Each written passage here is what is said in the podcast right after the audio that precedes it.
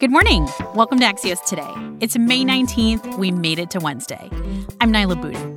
Here's how we're making you smarter today. Why so many Hispanic people in the U.S. want vaccines but aren't getting them. Plus, a call for better police training. But first, today's one big thing pro Palestinian protests in Michigan.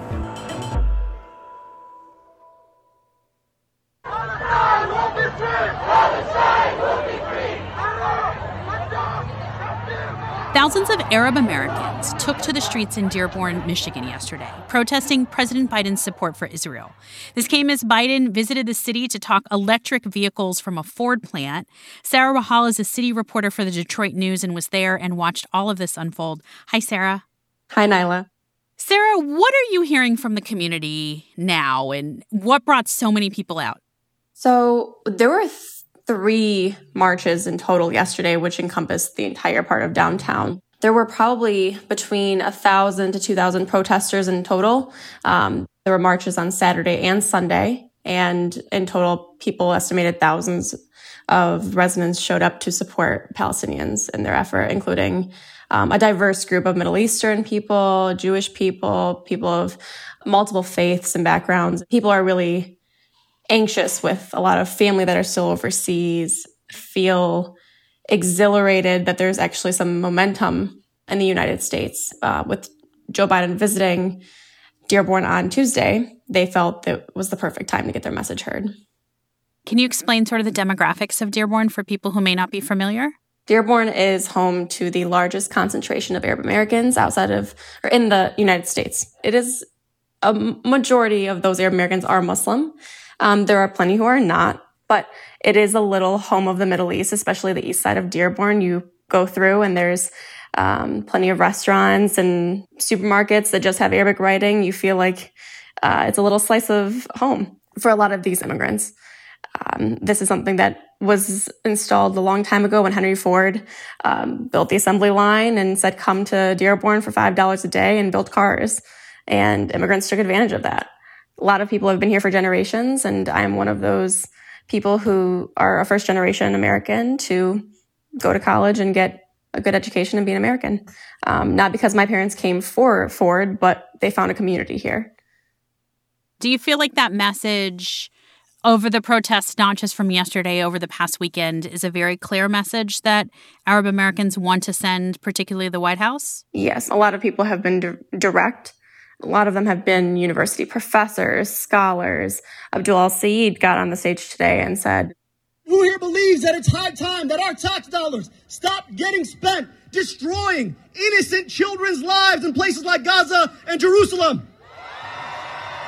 A lot of people who are trustworthy in the community, people that we look up to as community leaders, are speaking very heavily against. And this community backed Joe Biden about 70% um, in this past election. He did a lot of heavy campaigning here. He promised a seat at the table. They remember, but they don't feel like they had that seat at the table yesterday. Sarah Rahal is a city reporter for the Detroit News. Thank you, Sarah. Thank you so much for having me. We'll be back in a moment with new data about unvaccinated Hispanic adults in the U.S.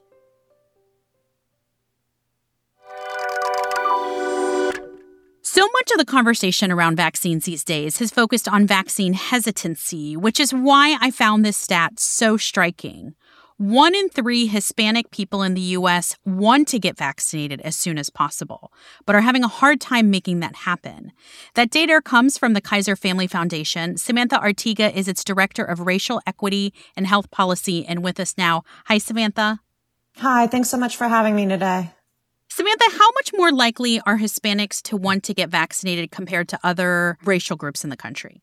So as you mentioned, our latest report shows that one out of three unvaccinated Hispanic adults say they want that vaccine as soon as possible. And that's twice the share of white adults who have not yet been vaccinated yet the data really give us a, a sign that there is an opportunity to boost vaccination rates and close racial disparities in vaccinations uh, among Hispanic adults.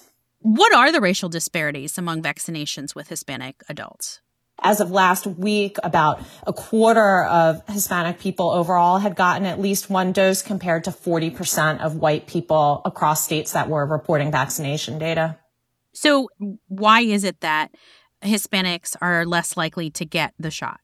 Two thirds of unvaccinated Hispanic adults say they have concerns about missing work due to side effects, and half have concerns about paying out of pocket costs for the vaccine, even though they are available for free. We also know that even though all individuals are eligible to get the vaccine, regardless of immigration status, and that getting the vaccine does not carry any negative immigration consequences, some Hispanic adults also have immigration related concerns. What can be done to bridge this gap?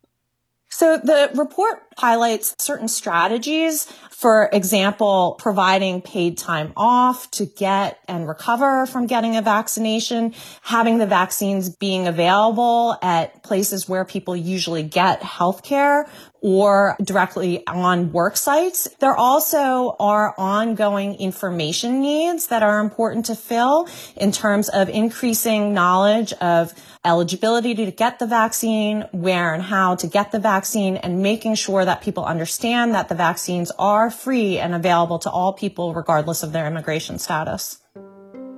Samantha Artiga is the Director of Racial Equity and Health Policy at the Kaiser Family Foundation. Samantha, thank you. Thanks so much.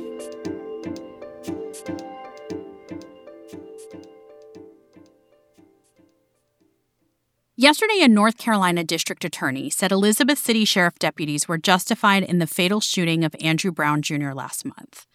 Andrew Brown is one of many black men killed by police that have led to intense pressure for police departments to have different training for their officers. As we approach the one year anniversary of George Floyd's murder at the hands of Minneapolis police, we're joined by Axios' David Nather with what's next for police training. Hi, David. Thanks for having me.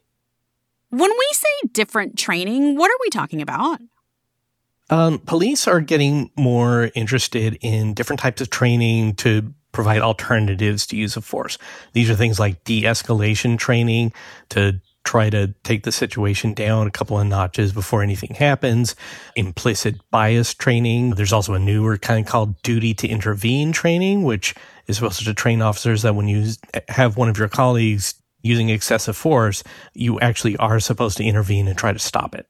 Is there a national standard for all of this? There is no national standard at all. And in fact, some of the police and training experts that I talked to said that's a big problem, that it leads to this patchwork of training across the country, different standards. Even if police departments offer, say, de escalation training on their own, they may offer a lot or a little, or the quality may vary wildly across the country. So they're saying this would actually be a good time to set some minimum national standards so that we can have more consistent professional standards for police across the country. So, even though activists might expect to see change soon in police departments, will that happen? Probably not. The training experts I've been talking to have been saying that uh, the one year since George Floyd's death is just too soon to expect even increased training to really have a big impact. We might have to wait several years to see if it does. Axios' managing editor, David Nather. Thanks, David. Thank you.